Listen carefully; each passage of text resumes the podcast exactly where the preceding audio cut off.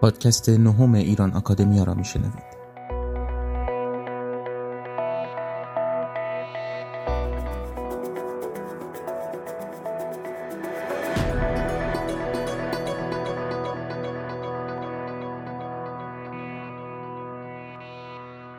سلام دوستان. دوشنبه است و اپیزود تازه ای از پادکست ایران آکادمیا. این اپیزود بخش سوم گفتگو با داریوش آشوری رو در بر می‌گیره اما پیش از شنیدن ادامه گفتگو رخدادی رو به اطلاع شما میرسونم ایران آکادمیا در همکاری با دانشگاه لیدن و انجمن پژواک کنفرانسی رو با عنوان انقلاب ایران پس از چهل سال گسست ها و پیوستگی ها در شش پنل و با چهارده سخنران در روز جمعه 11 ژانویه 2019 از ده صبح تا 6 بعد از ظهر برگزار می‌کنه. وبسایت رسمی کنفرانس در دسترس هست و شما می‌تونید بهش مراجعه کنید برای اطلاعات بیشتر. آدرس این وبسایت هست ir40 نقطه ایران اکادمیا نقطه کام. حتما به وبسایت مراجعه کنید و اساتید و اندیشمندان و پژوهشگران برجسته ایرانی که در این کنفرانس شرکت می‌کنن رو بشناسید و موضوع سخنانشون رو هم اونجا مطالعه کنید.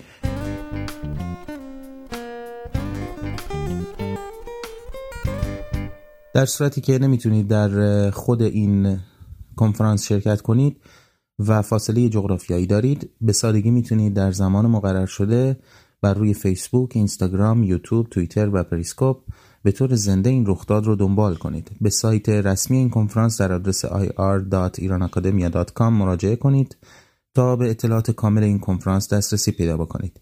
البته لینک های مفید هم در زیر این پادکست قرار داده شدند.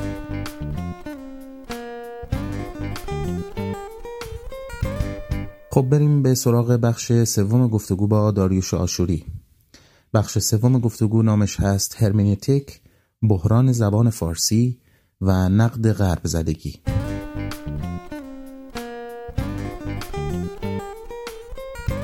کمتر ایرانی است که او را نشناسه و یا با کارهاش آشنایی نداشته باشه. داریوش آشوری زاده 11 مرداد 1317 نویسنده، اندیشمند، زبانشناس و مترجم ایرانی است.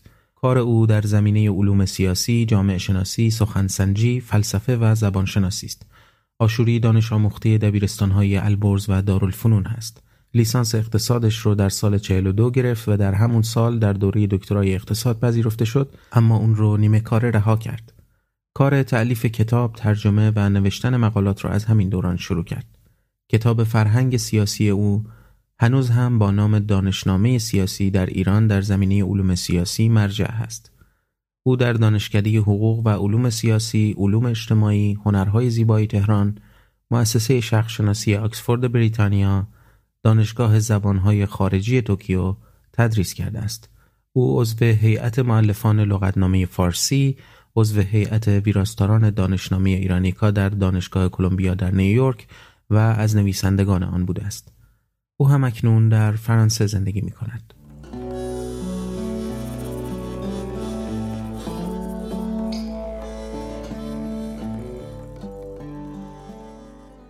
من اگه بخوام پی بگیرم این بحث و در واقع یه مثال دیگه بزنم برای اینکه یه مدار بحث شاید روشنتر بشه اینه که در حقیقت اگر در کشورهایی که همونجور که شما میگین به راحتی می‌تونن خودشون رو با پیشرفت های علمی از طریق این واژگان دستگاه واژگانیشون قلیتر و قلیتر میشه و اون توانایی رو داره که کلمات جدیدی بسازه یا واژه های جدیدی بسازه که بتونه این کشف ها مفاهیم نظریات ها باستاب بده و تبدیل بکنه به یه در واقع موضوعات زبانه یا کلماتی که برای دیگران قابل فهمن. ولی در واقع وقتی به یک کشوری مثل میشه وقتی به یک کشور دیگه می‌رسه که این کشور فقط وام می‌گیره این مفاهیم را بدون اینکه خودش در مورد این مفاهیم کار کرده باشه اون وقت شاید گاهی حتی ساختن واژه زیاد دشوار نیست بلکه درک این مفهومه که مشکل داره. برای مثال یه واژه مثل ابیتوس در زبان فرانسه که در فارسی عادتواره ترجمه شده خیلی موقع وقتی من کاربردش رو در زبان فارسی در متون می‌بینم. فکر کنم اینا دقیقا متوجه نشدن که بوردیو که به وجود آورنده این واژه هست. منظورش چیه؟ یعنی منظورش از مجموعه در واقع چیزاییه که ما اونقدر درونی کردیم که وقتی که در موردش واکنششون میدیم یا در موردش حرف می‌زنیم زیاد دیگه بهش فکر نمی کنیم برای که به طور کاملا به صورت یه چیزی طبیعی در ما عجین شده و اون اون کار رو انجام میدیم. ولی خیلی موقع می‌بینم که به همین درک استفاده نمیشه. خب اینجاست در من بعد به حرف محسن بگم که در حقیقت این دوتا با هم دیگن یعنی تا تحقیق علوم انسانی اجتماعی وجود نداشته باشه پشت سر این واژه ها تا تو کار دانشگاهی به کافی پیشرفت نکنیم حتی درست کردن این واژه ها هم گاهی همه مشکل رو حل نمی‌کنه.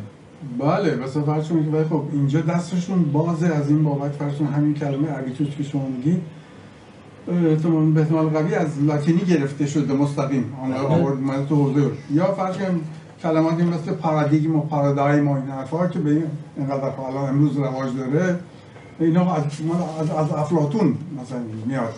و این اینکه از سرچشمه های زبانی لاتینی یونانی مجازن اهل علم استفاده کنن برای اینکه بتونن مفاهیم جدید بسازن و اینکه مفهوم جدید لزوما به اون معنای کلاسیک یونانیش نیست.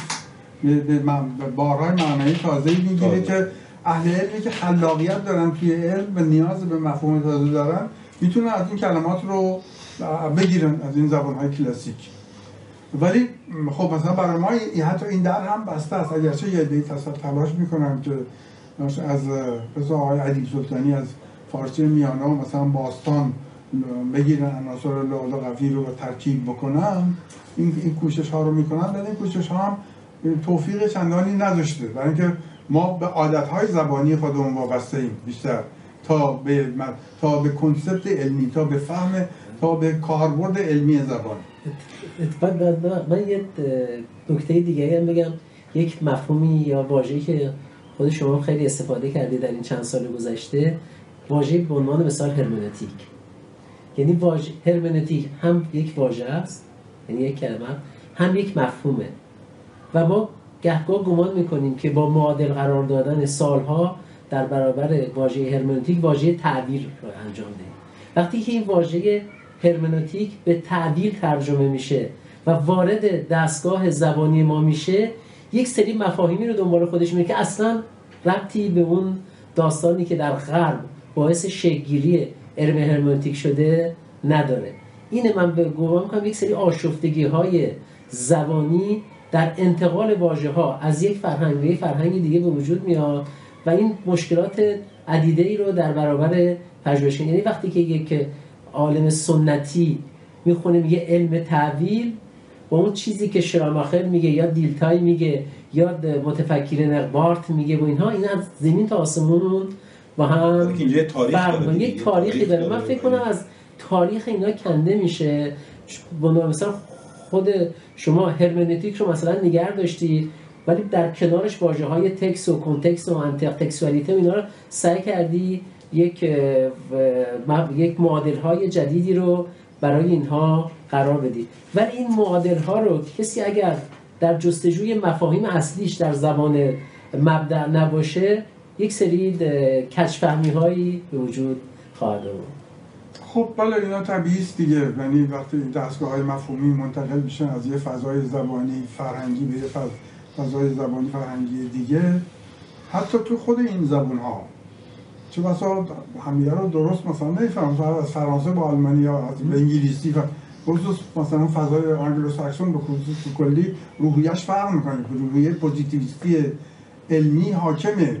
در فضای و در مقابل مثلا فضای فلسفی آلمانی خب نوع دیگه ای روحیه دیگه ای داره. و هم دلیل انتقال مفاهیم کار آسونی نیستی حال مثل همین قضیه دازاین دیگر مثلا که اون حتی اونجا مسائل ایجاد کرد. برسونه که یه قربان میاد ترجمه می‌کنه به اطلاع ولی ولی نمی‌گیره. حالا گویا همه همه دازاین رو به کار می‌برن. ولی دازاین تو آلمانی معنای خاصی داره. حتی تو تو زبان معمولی معنا داره. ولی به صورت یه ترم وقتی میاد توی زبان دیگه خب سرنوشت دیگری پیدا می‌کنه. اینها دیگه طبیعه تو هم تو همه زبان اتفاق میفته ولی فرض کنید که همین هرمنوتیک وقتی خب اصل برمیگرده به اصل قضیه که مال آین پروتستان تفسیرهایی است که اونها از کتاب مقدس می‌کردن.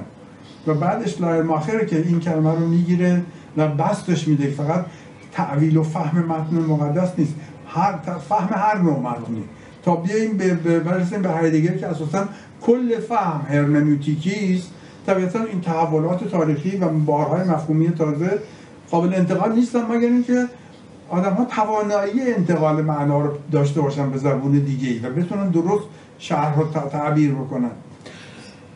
حالا اگه پل بزنیم به ایران و زبان فارسی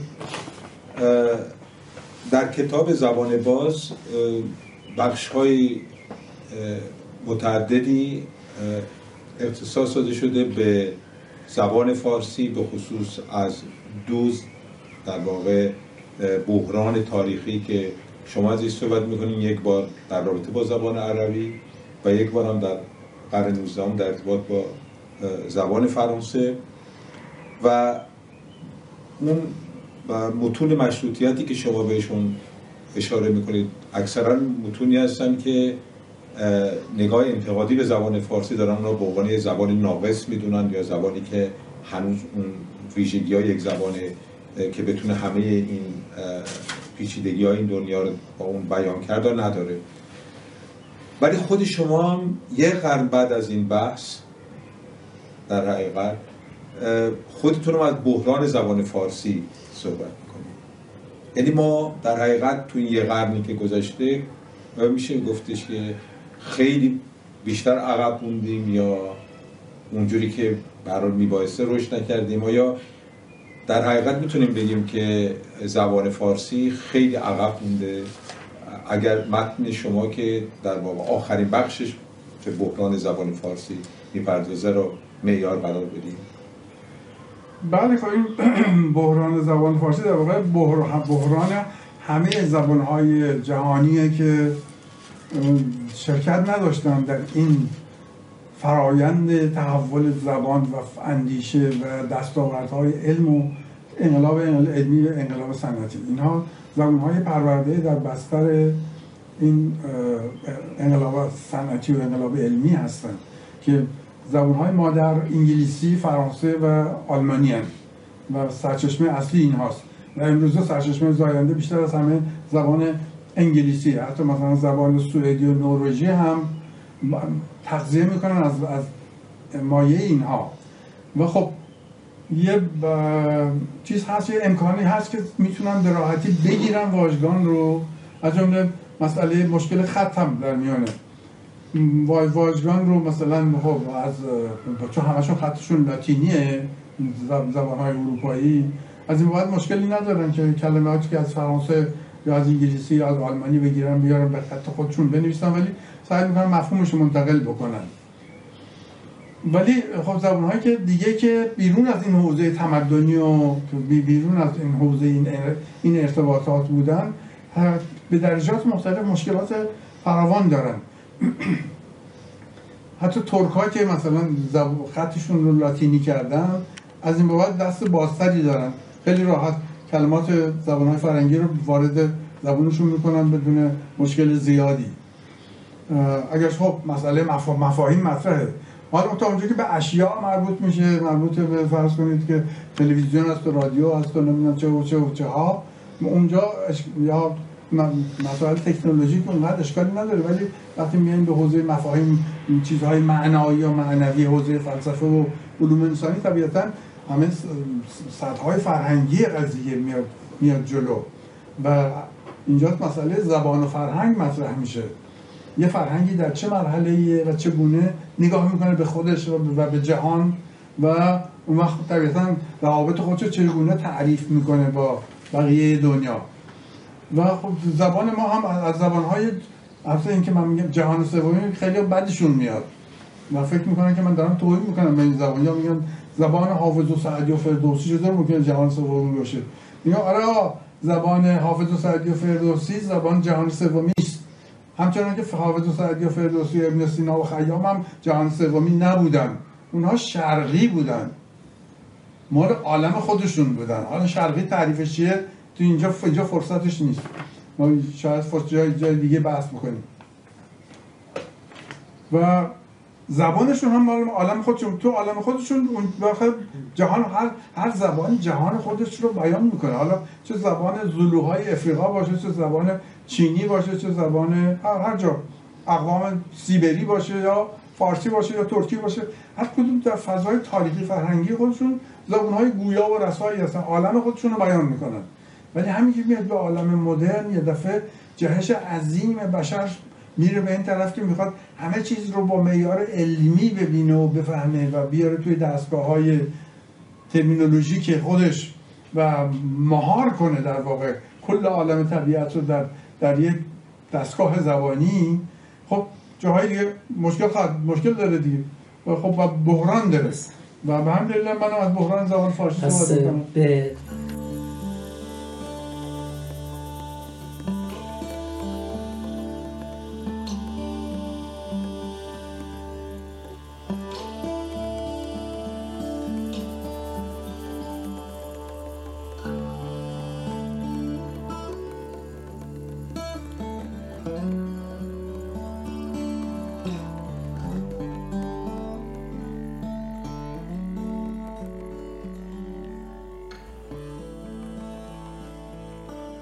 نوع دیگه می‌تونیم بگیم پرسش درباره زبان یا بحرانی که زبان فارسی باهاش مواجه هستش یا مدرن نشدن زبان فارسی یا باز نبودن زبان فارسی بی رابطه با باز نبودن و مدرن بودن حوزه های دیگه زندگی اجتماعی فرهنگی و تاریخی جامعه ایران نیست. من یه مثالی خارج از این بحث الان بزنم تا شاید بهتر سوالم رو مطرح کنم. وقتی به عنوان مثال رابطه میان اصلاح جامعه و اصلاح دین صحبت می‌کنیم. همیشه برای اصلاحگران دینی از 150 سال پیش این پرسش مطرح بوده که آیا بیان جامعه رو اصلاح کنیم تا بینش دینیمون عوض بشه؟ یا بیان بینش دینیمون اول عوض کنیم تا بتونیم در روند اصلاح جامعه کاری رو انجام بدیم. چیزی که به عنوان اصلاح عملی یا اصلاح نظری مطرحه. این را اگر بیایم یه مقدار پرسش رو در ارتباط با مسئله زبان مطرح کنیم شاید بحرانی یا عقب موندگی یا باز نبودنی که زبان فارسی در این صد سال گذشته که همینطور که سعید مطرح کرد باهاش مواجه جستجوی ریشه های این عقب موندگی به نوعی جستجو در مدرن نشدن جامعه ایران یا یه واژه‌ای رو خودت به کار بردی تجدد ناهمگون یک یعنی یعنی عناصری از دنیای تجدد وارد جامعه سنتی ما میشه. بعضی از حوزه ها رو به هم میریزه ولی در بعضی از حوزه ها همچنان مقاومت بیشتره. من فکر کنم مقاومت در حوزه زبان اتفاقا بیشتر بوده. شاید این دلیل بحرانه به خاطر اینکه پاسداران سنتی زبان یه نوع اشرافیت زبانی در, در, در میان ادبای ایران وجود داشته که مقاومت اینها رو در ارتباط با زبان سختتر کرده تا وارد شدن تکنولوژی تا وارد شدن فنون جدید. پذیرش فنون برای جامعه ایران شاید یک در یک روندی راحتتر بوده تا واژه ها یا وقتی که مقاومت میشه یا می‌خوان به سوی عربی برن سعی کنن باز دوباره عربی رو احیا کنن و یک پاسخی بدن به این واژه های جدیدی که وارد جامعه میشه یا برگردن به همون نشانه‌ای که گفتین آقای ادیب سلطانی برگرده به زبان پهلوی. این پرسش باز همچنان مطرحه که این بحران زبان فارسی یک جوری بحران دامنگیر جامعه خب، ما چیزی حالا چیزی که به انگلیسی میگن scientific community. جماعت علمی. یا جامعه خب پارادیگم اصلا تو این داستان جماعت علمی جماعت علمی. یا به قول بنده با همستان علمی چون این این وجود نداره. در ما یه زبان مشترک هم در یه فضای مشترک نداریم. ولی در عالم فرنگی این با همستان علمی وجود داره. و بعد هم خیلی سریع واژه ها حالا مهم نیست که کی می‌سازه از کجا میاد. مهم اینه که اگر کارکرد داشته باشه به راحتی پذیرفته میشه. شما نگاه دستگاه های ترمینولوژی که زبان علوم طبیعی و تکنولوژی مدرن اینها بین این زبان مشترک اساسا یه مفهوم زبان به بین المللی علم دارن. که این فرهنگ وبستر از ویراست 1970 به این طرف. خیلی از لغات رو اتیمولوژیشون رو ریشه شناسیشون رو به این صورت میده که جلوش می نویسه ISV یعنی International Scientific Vocabulary. و حالا این تو زبان فرانسه همونه تو همونه تو حالا متای یه ادپتاسیون فونتیک گرامری می‌کنن که حالا یه بحث دیگری است که شاید در یه فرصت دیگه بتونیم باشه صحبت بکنیم. و ما هنوز این رو قبول نکردیم و هنوز فکر می‌کنیم که همه اینا رو به زبان فارسی می‌تونیم بگیم و باید بگیم. یه جور غیرت و غیرت ناموسیه نسبت به زبان. فرنگستان اول خیلی چیز داشت دیگه خود شما مثال زدید تلاشی که فرنگستان بله. اول می‌کرد برای اینکه خب در یه مرحله خوبی هم خوب, خوب هم بوده. ولی من می‌بینم تو این نسل جوان مثلا الان همین جوان های مثلا 20 ساله دیگه اون چیزهای نسل ما رو ندارن که مقاومت می‌کرد در مقابل یا مثلا هنوز تو خود من در اهل جوانی من شروع کرده بودم به این کارها و همین واژه سازی و پیدا کردن مفاهیم جدید تو برای فارسی رو منطبق کردن با زبان علمی فرنگی خب همش تو کلام این بود که چجوری اینا رو بیاریم و فارسیشون کنیم. حالا. نه به سبک ادیب سلطانی ولی سبک خود دیگری. حالا با علاوه روشی من اختلافی دارم با اونها که سر جای خودش بمونه. ولی الان من می‌بینم که اینا خیلی راحت زبان کلمات فرنگی باز وقتی که این اینترنت و این قضایی آمده خیلی راحت این کلمات فرنگی مثل و نبات در بس تو روزنامه ها و مجله ها اینا شما به راحتی می‌تونید ببینید الان. اون مقاومت دیگه به اون صورت سنتی گذاشته نیست و چون جامعه باز شده چون این وسایل ارتباطی مدرن باز کرده جامعه رو و بعدم قدرت و تسلط اتوریته خانواده دین دولت همه شکسته شده. درنچه زبان هم دیگه بیدر پیکر بازه. هر جور دلشون بخواد می‌گیرند و به کار می‌برند.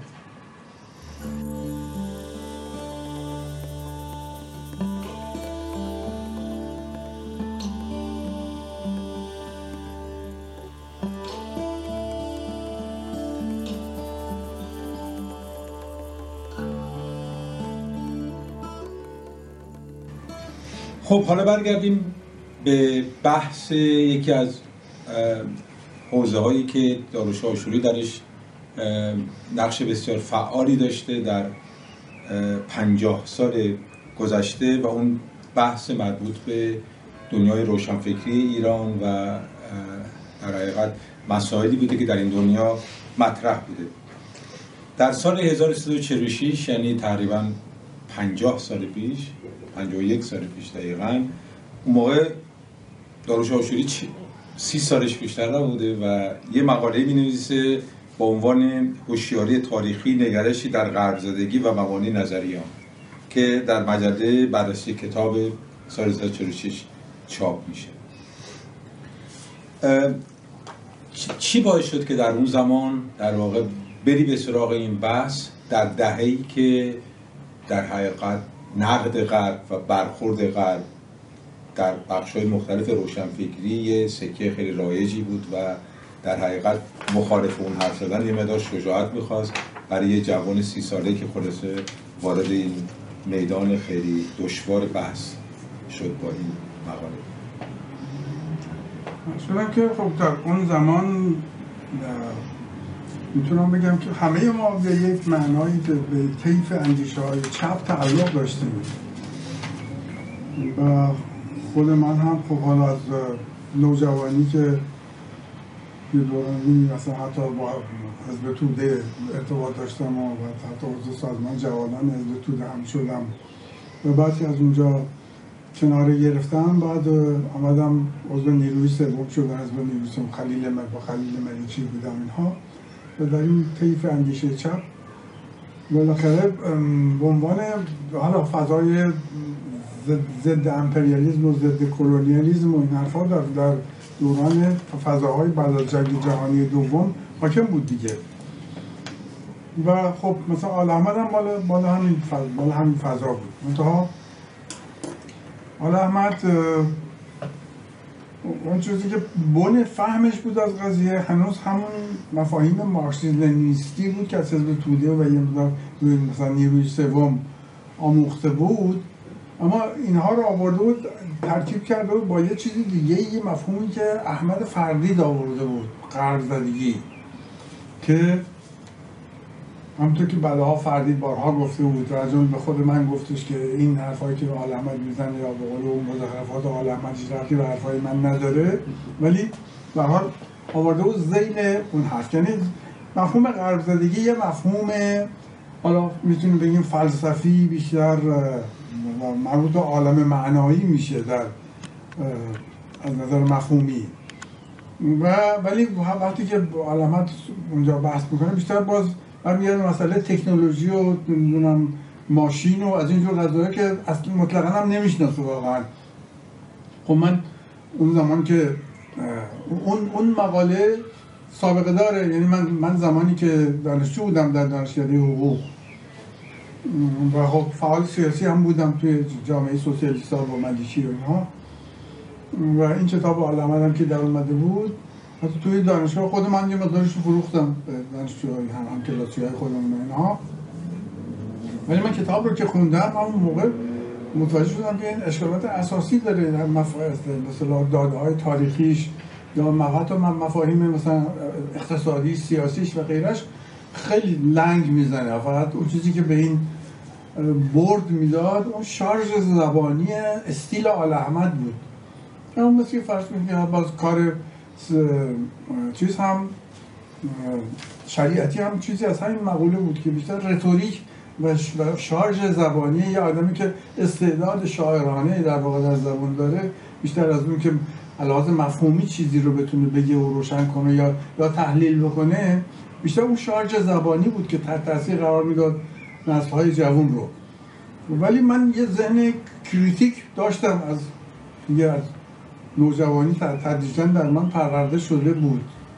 و, و در من کتاب علامتی که میخوندم نه تنها شیفتش نشدم بلکه همون سن مثلا دانشجوی دستان 22 سالگی من میدم اینا بخش عمدهش مزخرفات و پایه پایه استدلالی و منطقیش سسته. و همون موقع من یه مقاله نوشتم در نقدش که دادم به سیوز تاباز چاپ کنه در مجله آرش ولی او چاپ نکرد. یعنی حالا به هر ملاحظه‌ای که داشت چاپ نکرد و که من مقاله رو از تاباز گرفتم اصلا پاری کردم ریختم دور.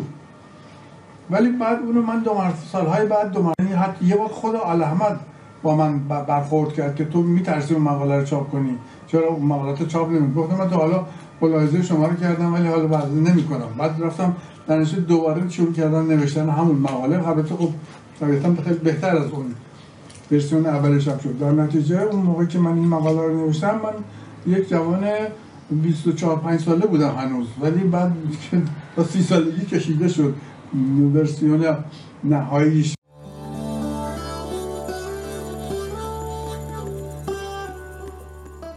اپیزود نهم پادکست ایران آکادمیا و بخش سوم گفتگو با داریوش آشوری رو با هم شنیدیم. یک بار دیگه یادآوری می‌کنم که کنفرانس انقلاب ایران پس از چهل سال گسست ها و پیوستگی ها به ابتکار ایران آکادمیا و با همکاری انجمن پژواک و دانشگاه لیدن روز جمعه 11 ژانویه از ده صبح تا 6 بعد از ظهر برگزار میشه و اگر قادر به شرکت در اون نیستید می‌تونید به طور زنده از پنج پلتفرم فیسبوک، اینستاگرام، توییتر، یوتیوب و پریسکوپ این رخداد رو دنبال بکنید. برای اطلاعات بیشتر درباره آدرس برگزاری کنفرانس و اطلاعات کنفرانس، پنل ها و سخنران ها و شخصیت ها به ir40.iranacademia.com مراجعه کنید. لینک های مفید در زیر این پادکست قرار داده شدن. اگر پادکست ایران آکادمیا رو مفید ارزیابی می کنید اون رو حتما به اشتراک بگذارید و به دوستانتون معرفی کنید تا دوشنبه دیگر و اپیزودی تازه بدرود